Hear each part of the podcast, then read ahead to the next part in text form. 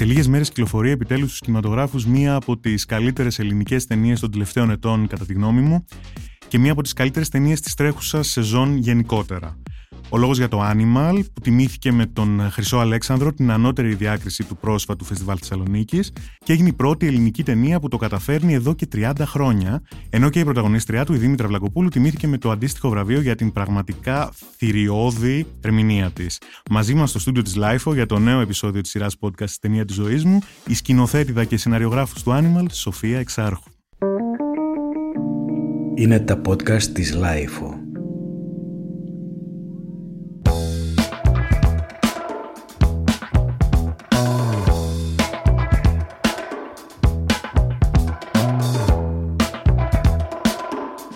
Γεια χαρά Σοφία, χαίρομαι πολύ που είσαι μαζί μου σήμερα και θα κάνουμε μια κουβέντα τέλος πάντων και για το Animal αλλά και κυρίως για την ταινία της ζωής σου, αν θα μπορούσαμε να την χαρακτηρίσουμε έτσι, η οποία όπως μου είπες είναι το Bot Travail της Claire Denis, σωστά; Ε, σωστά. Ε, θα ήθελα βέβαια να πω πριν μιλήσουμε για τον Bot ότι όταν μου είπες να κάνουμε αυτό το podcast αγχώθηκα κάπως γιατί σκέφτηκα ότι θέλω να φέρω πάρα πολλές ταινίες που με έχουν επηρεάσει, που με έχουν σημαδέψει. Κάπως θεωρούσα υποχρέωσή μου ότι πρέπει να τις αναφέρω όλες. Ε, μετά συμφιλιώθηκα με την ιδέα και κατέληξα σε μία από αυτές που ε, με έχει εντυπωσιάσει από την πρώτη φορά που την είδα. Τη θεωρώ μοναδική. Δεν θεωρώ ότι υπάρχει κάτι που να της μοιάζει στο, σε όλα. Ε, στον τρόπο που αφηγείται, στο ρυθμό της, ε, έχει τρομερά δυνατές εικόνες. Θα τα πούμε όλα αυτά σιγά σιγά. Ναι. Να πούμε βέβαια στην αρχή ότι είναι μια ταινία του 1999. Ήταν καταπληκτική χρονιά για το σινεμά το 1999. Δηλαδή εκείνη τη χρονιά είχαν κυκλοφορήσει πραγματικά συγκλονιστικές ταινίες. Και το Butterfly δεν ήταν από αυτές που. Νομίζω δηλαδή, δεν ήταν από αυτές που είχαν λάβει την τεράστια αναγνώριση εξ αρχής. και κάνει πρεμιέρα στο Φεστιβάλ Βενετία από ό,τι τσέκαρα ε, πριν ε, μιλήσουμε και σιγά σιγά άρχισε να αναγνωρίζεται καθώς ε, πέρναγαν τα χρόνια, άρχισε να μπαίνει σε αυτές τις περιβόητες λίστες ναι. Ε, των διαφόρων εντύπων με τα καλύτερα. Μπήκε και στη λίστα την πολυσυζητημένη του Sight and Sound ε, την πρόσφατη στη θέση νούμερο 7. Α, δεν το ξέρω. Ναι, ναι, στη θέση νούμερο 7 είναι η λίστα που νούμερο 1 είναι ε, η Ζαν Τιλμάν της ε, Σαντάλα Άκερμαν. Οπότε ναι, σταδιακά κάπως νομίζω ότι έλαβε προσοχή μεγάλη. Εσύ πότε την είδες για πρώτη φορά; Δεν θυμάμαι. Ε, νομίζω γύρω στα 20, τότε που έβλεπα πάρα πολλές ταινίες ή λίγο πριν μπω στη σχολή κινηματογράφου ή όταν ήμουνα κάπου εκεί. Που όλες αυτές τις ταινίες που είδα τότε δεν θυμάμαι ακριβώς που τις είδα, γιατί νομίζω έβλεπα δύο-τρεις ταινίες την ημέρα. Πολύ λίγες ταινίες θυμάμαι πότε τις είδα. Ε, γενικά η μνήμη μου δεν είναι πολύ καλή. Αλλά θυμάμαι την εντύπωση που μου έκανε, νομίζω ότι πάθανε, κάηκαν τα κεφαλικά μου κύτταρα. Από το πόσα πράγματα σκεφτόμουν την ώρα που την έβλεπα και μετά. Ε, νομίζω για, για μένα αποκαλυπτική για την κινηματογραφική γλώσσα. Τι δυνατότητες έχει η κινηματογραφική γλώσσα. Είναι εντυπωσιακή.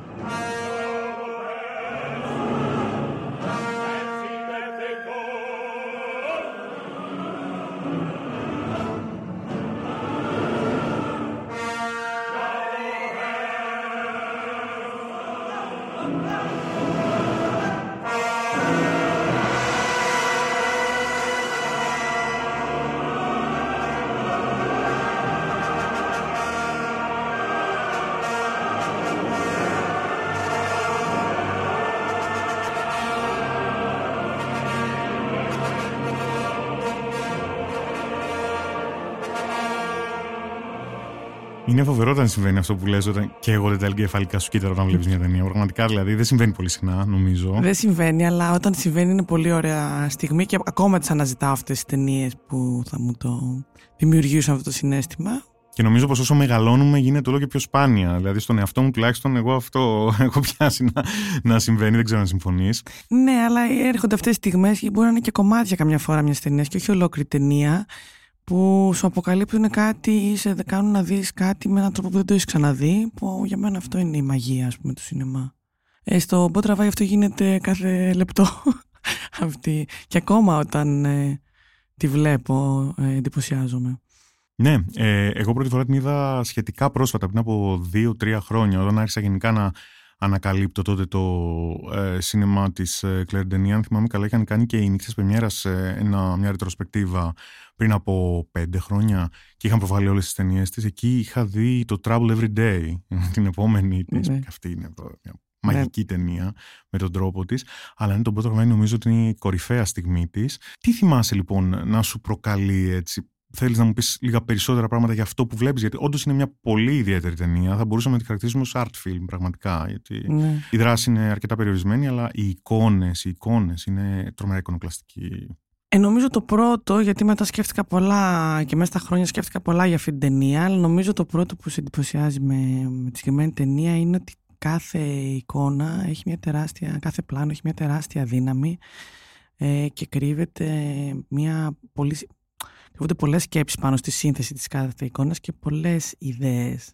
Πριν ε, μερικά χρόνια ήμουνα στο Σαράγεβο και έτυχε να είμαι σε ένα τραπέζι ε, που ήταν η Ανιέζη Κοντάρ που είναι η διευθύντρια φωτογραφίας του Μποτραβάη και σχεδόν όλων των ταινιών της Κλέρ Και ήμασταν γύρω τις διάφοροι σκηνοθέτες της νέας γενιάς και όλοι κάπως θέλαμε να ρουφήξουμε πληροφορίες από την ε, Ανιές Γκοντάρ και κάποιος τη ρώτησε Ανιές ε, ψηφιακό ή φιλμ; Και ε, αυτή και όλοι περιμένουν θα πει φιλμ γιατί είναι, έχει ξεκινήσει την καριέρα της στα 70's οπότε όλοι περιμένουν θα πει ναι το φιλμ είναι καλύτερο και είπε μην αγχώνεστε γι' αυτό οι σκηνοθέτες. Ε, η εικόνα είναι ιδέα. Βρείτε την ιδέα και αυτό δίνει τη δύναμη στις εικόνες και μετά θα βρείτε το μέσο να την τραβήξετε και νομίζω ότι το Μπό Τραβάει είναι ακριβώς αυτό. Κάθε εικόνα έχει από πίσω όχι μία, κατά τη γνώμη μου, πολλές ιδέες. Είναι μια ταινία που είναι πολύ πλούσια, πολύ πυκνή ας πούμε, αλλά την ίδια ώρα είναι και πολύ αφαιρετική και πολύ λυρική, το οποίο κάπου σοκάρισε πώς μπορεί να συμβαίνει μαζί. Και είναι, δεν ξέρω, η ομορφιά είναι υποκειμενικό πράγμα, αλλά ε, στο βαθμό της αντικειμενικότητας που μπορούμε να σχολιάσουμε, είναι μια πανέμορφη ταινία. Mm. Δηλαδή, αυτό είναι πολύ βασικό χαρακτηριστικό της mm. με κάποιο τρόπο. Και αυτό που είπαμε και πριν, ότι σε κάνει να δεις κάποια πράγματα με έναν τρόπο που δεν τα έχεις δει. Δηλαδή, ναι, εντάξει, ένα από τα πιο χαρακτηριστικά, ας πούμε, που μένει σε όλους, νομίζω, το πώς γίνεται τι στρατιωτικές ασκήσεις. Και ενώ συνεχίζει να υπάρχει αυτός ο παραλογισμός του στρατού, η αρενοπότητα και η βία την ίδια ώρα είναι σαν να βλέπεις μπαλέτο και άρα μια εικόνα που την έχεις δει κάπως ξαφνικά γίνεται κάτι άλλο και περιλαμβάνει και το καλό και το κακό ας πούμε μέσα. Είναι... Κάπως νομίζω ότι ισοπεδώνει κάθε στερεοτυπική ας πούμε απεικόνηση mm. της, ε, της έννοιας του στρατού έτσι γιατί ναι. είναι στη λεγόνα των ξένων ε, τοποθετείται στο, στην Αφρική, στο Τζιμπουτί Εκεί είναι και πολύ ενδιαφέρον το ότι αυτό το έκανε μια γυναίκα. Έτσι. Δηλαδή αυτό το θέμα, εντάξει, είναι γνωστό ότι είχε μεγαλώσει, ε, η Κλέρντεν η ίδια είχε μεγαλώσει στην Αφρική, οπότε είναι και κάτι που έχει μέσα αυτό βιογραφικά στοιχεία.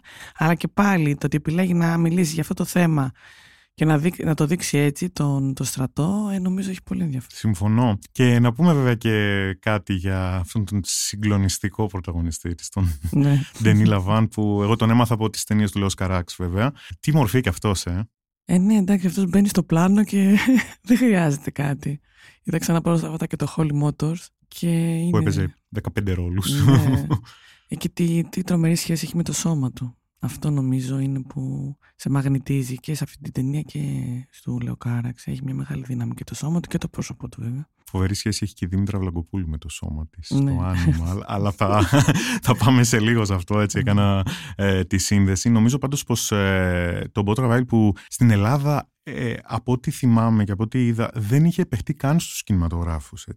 Το φαντάζομαι. Τι ναι. τρομερό. Mm. Είχε κυκλοφορήσει μετά στο home cinema με τον ε, τίτλο «Η Λεγιονάρη». Okay. Ναι. Ακόμα και σήμερα που έχουν περάσει δύο και πλέον δεκαετίες, νομίζω ότι επηρεάζει πολύ τους νέους δημιουργούς. Εγώ είδα στο Φεστιβάλ Θεσσαλονίκης ε, το πρόσφατο, είδα μια ταινία που ε, λεγόταν Disco Boy με τον Φραντ Ραγκόσκι, είναι πολύ της μόδας αυτός, παίζει ναι, ναι. 250 χρόνια. ε, και έχει δανειστεί πολλά στοιχεία από εκεί mm. ο σκηνοθέτης. Ε, καλά, και το setting βέβαια ήταν το ίδιο, ήταν η Λεγιώνα των Ξένων, αλλά ακόμα και σήμερα ε, η ταινία αυτή έτσι επηρεάζει νομίζω. Ναι, εμένα, εμένα προσωπικά με έχει επηρεάσει σίγουρα. Ε, και ξέρω και τα σημεία στα οποία με έχει επηρεάσει. Αυτός με το σώμα που ανέφερες. Το ότι καταφέρει να αφηγηθεί τόσα πράγματα μέσα από το σώμα σε σχέση με τους χαρακτήρες, με τα συναισθήματά τους. Και όχι μόνο αυτό που είπαμε πριν για τις στρατιωτικές ασκήσεις, γενικότερα στην ταινία. Ε, νομίζω ότι είναι κάτι που με ενδιαφέρει και εμένα πολύ και, το, και στο Animal και στο Park ήταν κυρίαρχο το σώμα. Στο, και αυτό το ότι πόσα πολλά πράγματα μπορείς να αφηγηθείς και να, δεν χρειάζεται πάντα τα κοντινά πλάνα στα πρόσωπα. Μπορεί και ένα κοντινό στο σώμα να σου πει για τον ήρωα πολλά πράγματα. Είτε γιατί αυτό το σώμα πονάει, είτε γιατί βρίσκεται σε ένταση, είτε γιατί ασκείται. Ε, μπορεί να αφηγηθεί πολλά το ανθρώπινο σώμα. Λοιπόν, αυτό που λες τώρα ε, σκέφτομαι ότι είναι εμφανές στις ταινίες που έχεις κάνει και τις δύο, ακόμα και στα stills, τα φωτογραφικά που έχουν κυκλοφορήσει στον τύπο. Και για το πάρκ και για το Animal. Και αν μπορούσα να ήταν ακόμα περισσότερο τα στυλ με, το, με τα σώματα, μετά μου λένε όχι πρέπει να βάλουμε και λίγο τα πρόσωπα στην αφίσα, ας πούμε και αυτά. Ναι, ε, πιστεύω ότι ναι, με ενδιαφέρει πολύ. Και το κάνει με πολύ ωραίο τρόπο. Με άλλο τρόπο, γιατί η Κλέρι δεν χρησιμοποιεί και πολύ γενικά πλάνα ή πλάνα πάνω σε traveling, αργά traveling, σταθερά κοντινά. Ενώ εγώ κυρίως σχηματογραφώ με κάμερα στο χέρι και με άλλη ένταση. Ε, η ένταση στην Κλέρι ταινία είναι υποβόσκη κάπως, βράζει από κάτω. Ε, εμένα κάπως είναι πιο πληθωρική ας πούμε. Αλλά ναι, αυτό νομίζω έχει πολλά κοινά. Και άλλα ενώ το ότι η ομάδα, ας πούμε, το ότι και εδώ υπάρχει ένας κεντρικός χαρακτήρας, αλλά την ίδια ώρα φεύγει η κάμερα και έχει μεταγραφεί τους άλλους ε, λεγιονάριους και κάπως καταλαβαίνεις τόσα πολλά πράγματα για αυτό το μέρος μέσα από τα βλέμματά τους ή τα σώματά του και μετά ξαναγυρνάει στον ήρωα. Αλλά έχεις, έχεις προλάβει να δεις αυτές τις διαφορετικές οπτικές γωνίες και να μυριστείς τι είναι όλοι αυτοί, από πού έχουν έρθει, τι κουβαλάει ο καθένας και αυτά. Ε, εντάξει. Α πούμε, ειδικά στο Animal νομίζω ότι έχει πολύ. Το σκεφτόμουν τώρα, αυτό δεν το είχα καταλάβει, αλλά το σκεφτόμουν τώρα γιατί κάπως και, στο Animal είναι όλοι ξένοι, ενώ δεν. Μιλούμε σε ξενοδοχείο, αλλά δεν, δεν είναι από αυτό το νησί. Έχουν έρθει όλοι από κάπου και είναι κάπως συγκλωβισμένοι σε αυτό το χώρο όλοι μαζί. Και τώρα που είδα ξανά πριν λίγες μέρες τον Ποτραβάη που θα μιλάγαμε, λέω ναι, και αυτοί είναι όλοι ξένοι, γιατί είναι όλοι οι λεγιονάροι είναι ξένοι. Δεν είναι καν Γάλλοι και είναι εκεί πέρα, έχουν μαζευτεί για να απλά να επιβλέπουν την κατάσταση στο Τζιμπουτί. Αυτό. Χαίρομαι πάρα πολύ, πάρα πολύ που το λες αυτό, γιατί πραγματικά ο σκοπός αυτού του podcast, έτσι όπως το έχω στο μυαλό μου, είναι να βρίσκουμε αυτές τις συνδέσεις πραγματικά και μου αρέσει πάρα πολύ όταν συμβαίνει αυτό. Καλά, αυτό που εγώ είδα που δεν το θυμόμουν να κάνει, ότι ταινία ξεκινάει το Μποτραβάγι με το ε, με τα φυλάκια, το, το, το, το τουρκικό αντίστοιχο, το, το Turkish που είναι τα φυλάκια του Λευτέρη Πανταζή, που είναι η ενακτήρια σκηνή στο Μποτραβάη, που δεν το θυμόμουν να καν και μάλιστα το ψάξα εκείνη την ώρα γιατί λέω καλά είναι τόσο παλιό αυτό το τραγούδι.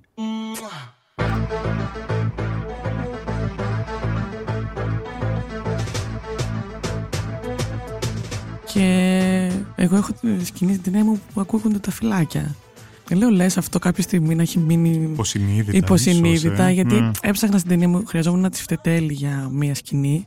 Και ήμουν ανάμεσα σε πολλά και κάπως κατέληξε στα φυλάκια γιατί θεωρούσα ότι θα είναι πιο αστείο να αφηγούνται μέσα τη χορογραφία τους στίχους του τραγουδιού. Και επειδή έχει αστείους στίχους. Και επειδή είναι και αρκετά γνωστό τραγούδι και στο εξωτερικό, οπότε κάπως τέριαζε να είναι σε ένα περιβάλλον ξενοδοχείο, κάπως έτσι το σκέφτηκα. Και τώρα είδα τον Ποτραβάκη και λέω, Κοίτα να δεις.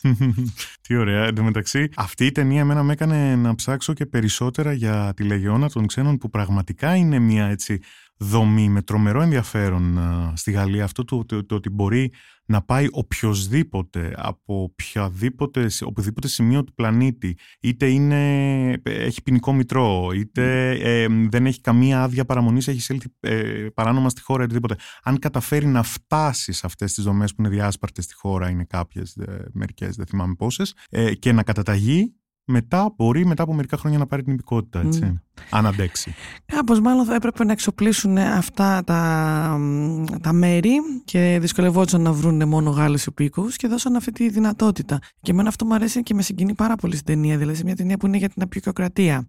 Που ο εύκολος δρόμος είναι να είναι απλά μια καταγγελική ταινία για την απεικιοκρατία. Την ίδια ώρα που είναι αυτό, με έναν πολύ όμως υπόγειο και ωραίο τρόπο, και το βλέπεις. Ε, βλέπεις σε σχέση με τον βλέπεις την αντίθεση με τους ντόπιους. Και ότι οι ντόπιοι έχουν κανονική ζωή. Και αυτοί είναι απλά κάποιοι που κάθε μέρα ε, πλέουν τα ρούχα τους, σιδερώνουν, κάνουν δικέ ασκήσεις και πολεμάνε κάποιον αόρατο εχθρό, ας πούμε.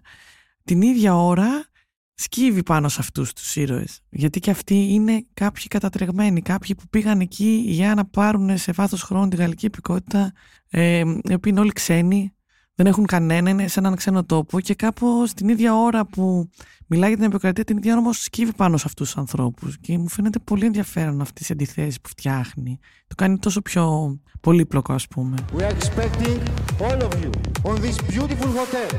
Animateurs, animateurs από εδώ. Εδώ πιο παλιά, η Κάλια. Από πάνω χαμόγελα. Πετάμε και το μαλλί.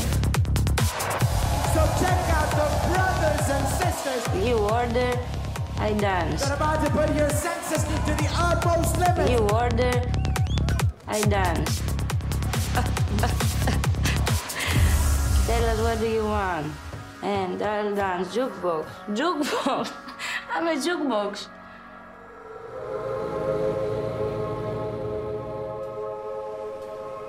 Είδα στα νύχτα με ένα όνειρο. Ήμουν πάνω στη σκηνή, αλλά η σκηνή ήταν στο σπίτι μου. Βλέπω καν όνειρα. Κοιμάμαι και τίποτα και μου. Τίποτα. Ακόμα μια νοερή σύνδεση με το Animal τώρα μου έρχεται στο μυαλό. Για πες. το Animal είναι μια ταινία που σχολιάζει τα καπιταλιστικά συστήματα, όπως έχεις δηλώσει. Το συζητήσαμε Ναι. και με τη Δήμητρα σε μια συνέντευξη που κάναμε πριν από λίγο καιρό, μετά τη Θεσσαλονίκη. Αλλά παράλληλα ε, έχει τρομερή ευαισθησία, έχεις τρομερή ευαισθησία για τους ήρωές σου που είναι ε, κομμάτια αυτού του μηχανισμού με, Ναι. με έναν τρόπο.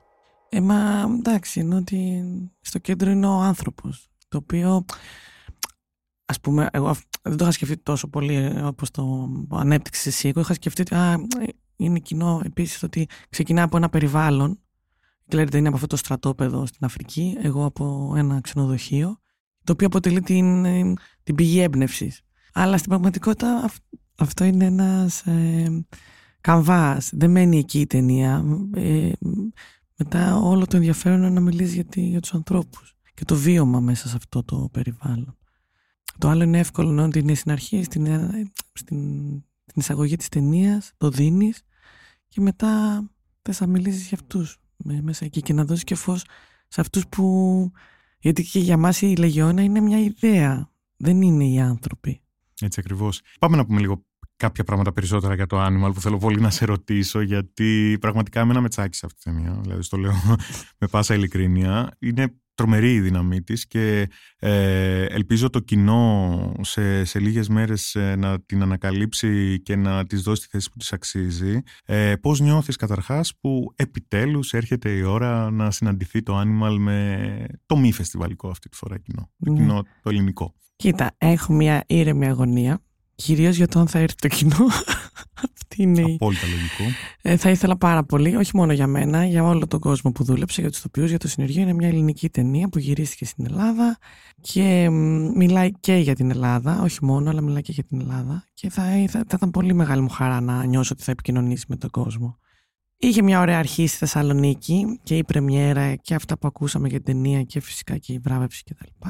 Πες μου κάτι και για αυτόν τον ερμηνευτικό δυναμίτη που λέγεται Δήμητρα Βλαγκοπούλου με την οποία συνεργάστηκες ε, για δεύτερη φορά μετά το Ναι. Πάρκ, σωστά. Σωστά, έχουμε δουλέψει και στο πάρκ. Είναι ο δεύτερος χαρακτήρας στο πάρκ, η Άννα. Το μοναδικό κορίτσι τη πραγματικότητα στο πάρκ είναι η Δήμητρα. Οπότε γνωριζόμαστε από τότε. Τι να πω, θεωρώ ότι και τις δυο μας μας ενεργοποίησε η Κάλια. Είχαμε, μας είχε γονατίσει αυτός ο χαρακτήρας, ενώ ότι και εγώ τον έγραφα πολλά χρόνια και κάπως τον είχα πολύ καθαρό στο μυαλό μου και πολύ περίπλοκο. Οπότε νομίζω στην αρχή και η Δρο- η Δήμητρα λίγο τρόμαξε. Γιατί αυτό το, ένας έμπειρος το οποίος το διαβάζει, το καταλαβαίνει ότι υπάρχει πολύ βάρος. Ε, αλλά επειδή το γνωρίζαμε και οι δύο, νομίζω δουλέψαμε πάρα πολύ ε, πάνω σε αυτό το χαρακτήρα. Ε, και νομίζω η Δήμητρα κατάλαβε από την αρχή πόσο μεγάλη πρέπει να είναι η μεταμόρφωσή της, γιατί η Δήμητρα είναι και αρκετά πιο ισοστρεφής και πιο ήρεμη. Και η Κάλια μόνο φωνάζει και γελάει. Ε, δεν το πίστευα όταν γνώρισα τη Δήμητρα. Ναι. Έχοντας δει την ταινία, Ναι. ας πούμε, και ε, στη συνέχεια έχοντας μπροστά μου αυτό το πλάσμα Μμ. ε, στη συζήτηση που κάναμε, το πόσο ντροπαλή και εσωστρεφή είναι στην πραγματικότητα. ναι, αλλά ε, το ότι ξέραμε ό- όλο αυτό το. Είναι φόβος ότι πρέπει να με- γίνει όλη αυτή η μεταμόρφωση, αλλά το ξέραμε και οι δύο. Οπότε δουλέψαμε πολύ σε αυτό. Δηλαδή η Δήμητρα κατέβασε τη φωνή της αρκετά. Ακούγεται πιο μπάσα και να έχει έτσι αυτή τη δύναμη που έχει η Κάλια. Βρήκε συγκεκριμένο γέλιο για την Κάλια, περπάτημα. Τις βάλαμε τresses extension.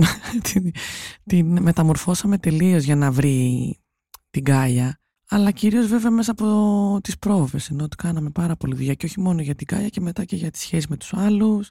Πώς θα έχει και αυτό το ρόλο που είναι λίγο σαν η μητέρα σε αυτό το περιβάλλον. Και βέβαια εντάξει για τη διαδρομή της είναι μια ταινία που μέχρι ένα σημείο πάνε όλοι μαζί και στο τελευταίο μισάωρο είναι λες και ζουν όλα τα φώτα, όλα τα προβόλια και μένει μόνο ένα φως πάνω στη Γκάια, ας πούμε, στη Δήμητρα. Οπότε είναι ένα roller coaster συναισθημάτων το τελευταίο μισάωρο για το χαρακτήρα αυτό πολύ σημαντικό. Και για το θεατή επίσης έχω να δηλώσω.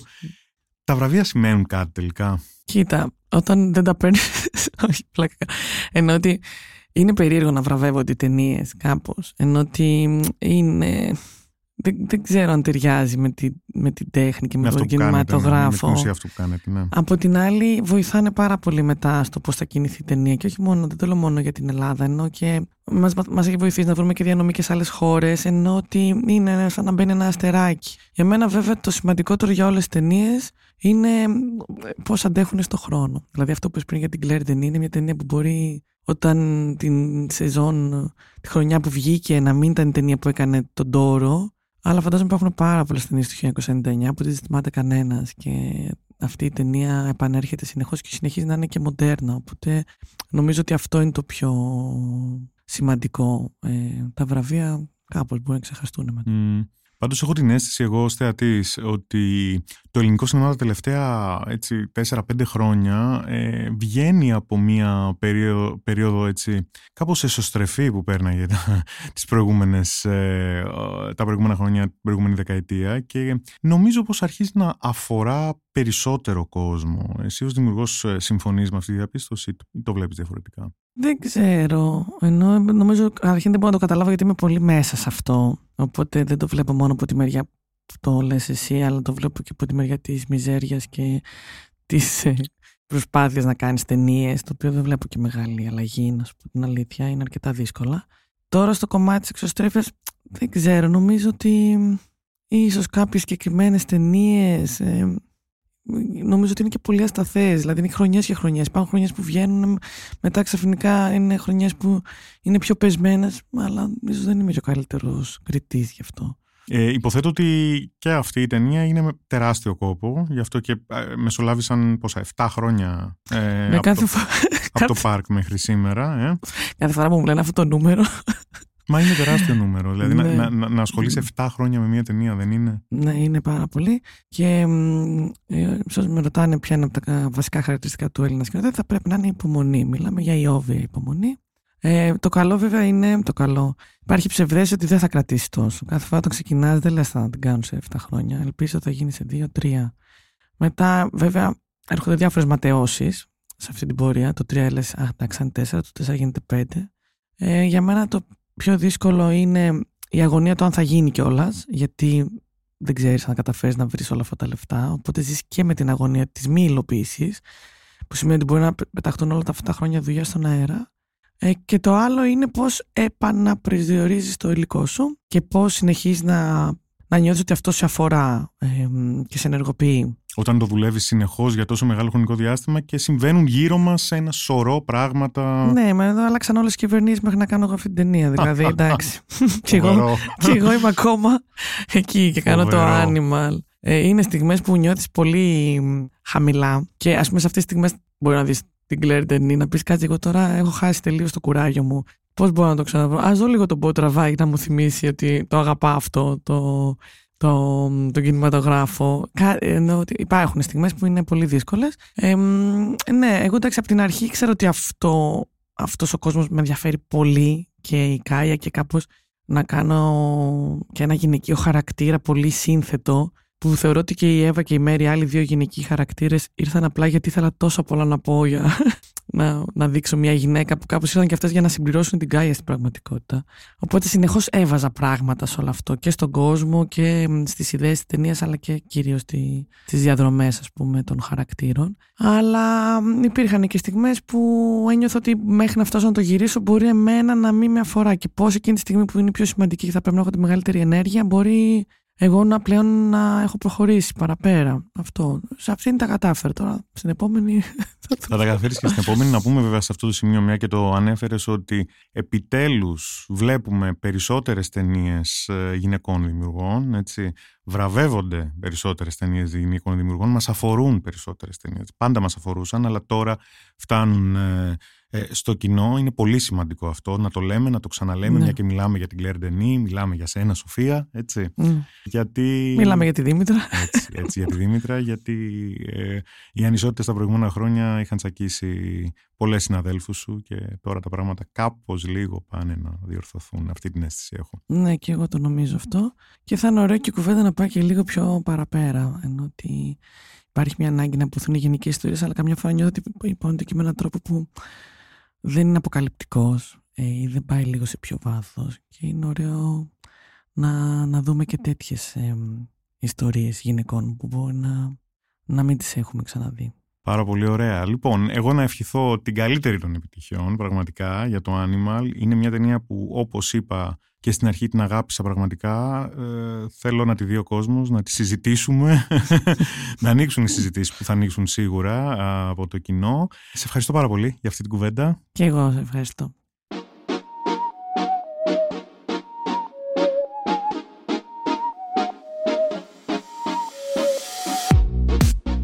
Αλέξανδρος Γιακοσάβας, ήταν ακόμα ένα επεισόδιο της σειράς podcast «Τη ταινία της ζωής μου» με καλεσμένη τη Σοφία Εξάρχου. Μιλήσαμε για την αγαπημένη της ταινία, τον Μπότ της Claire Denis και βέβαια για τη δεύτερη σκηνοθετική της δουλειά μεγάλου μήκους, το Animal, που στις 8 Φεβρουαρίου, σε λίγες μέρες, θα βγει στους ελληνικούς κινηματογράφους. Μέχρι την επόμενη φορά, γεια χαρά. Είναι τα podcast της LiFO.